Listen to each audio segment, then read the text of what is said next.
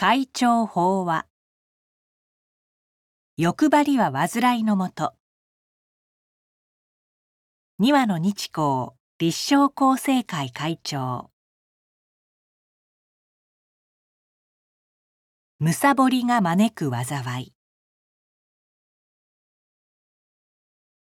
天高く馬こゆと言われる秋は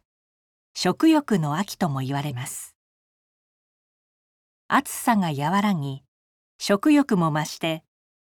何でも美味しくいただけるのはありがたいことです。ただし食べ過ぎて後悔することがないようほどほどを忘れずにいたいものです。食欲旺盛で少し体重が増えたという悩みなら食事の量を控えることで解消しそうですが釈尊はいろいろな欲望を貪り求めるともろもろの煩悩が彼に打ち勝ち危ない災難が彼を踏みにじるという表現で貪るほどの欲深さがいかに心身にダメージを与えるかを教えてくださっています。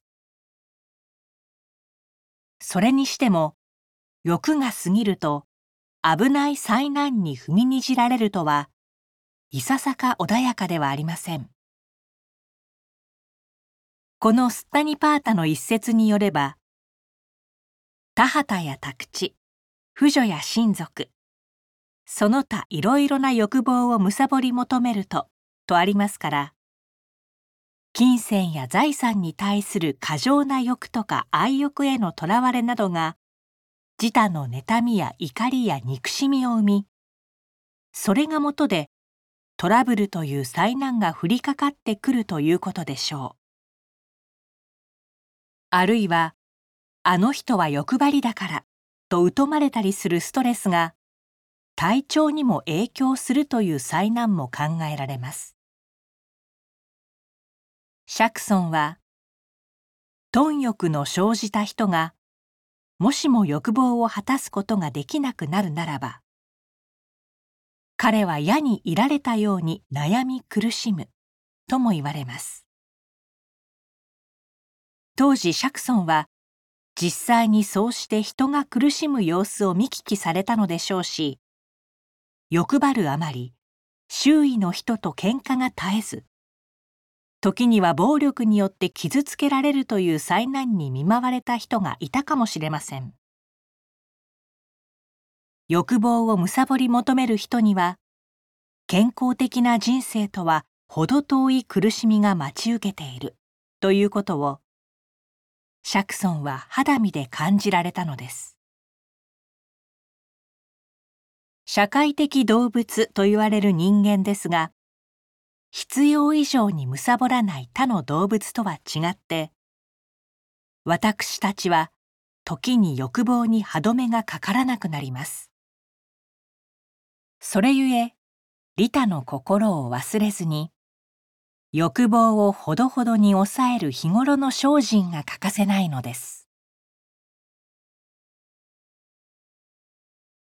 足ることを喜べる幸せ。ただ私たち人間の欲そのものが悪いわけではありません。釈尊はすべての人を救いたいという大欲を抱かれ慈悲心と利他の思いに根ざすその大欲を追い求めてついに誰もが幸せになれる真理法を悟られました。もちろん釈尊と同じ欲は私たちの命にも組み込まれていてそれが人類の発展や向上の源にもなってきたのです。しかし欲も制御が効かなくなると煩悩に変わり文字通り患い悩むことになります。思う通りにならなくて苦しみ自分の満足を得るために見境がなくなって人間関係を損なうなどさらなる苦に苛まれるのです。そうならないよう仏教では小欲知足欲を抑えて足ることを知るの大切さを教えています。これが実践できれば欲望の暴走による心身の患いも遠ざけられるのでしょうが分かっていてもそれができない私たちです。そこでもう一つ。小欲の小を小の字に変えた小欲知足という表現をご紹介します。印象はほとんど変わりませんがパーリ語インドの古い言葉の小欲と知足にあたる言葉の意味に従うと小欲知足とは必要十分な量であることに喜んでいる。という意味合いになるようです。三蔵法師の名で知られる玄奘は知足の意味するところを深く捉えて規則と言い換え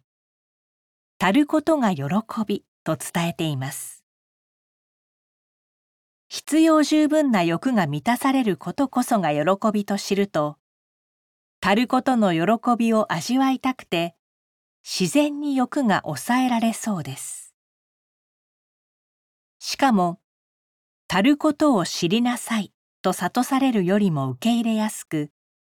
気持ちを楽にして欲のコントロールができるのではないでしょうか。そして何よりも必要十分な量で喜べることほど健康的で幸せな生き方はないと私は思うのです。以上で厚生令和5年9月号。会長先生ご法話の朗読を終了させていただきます。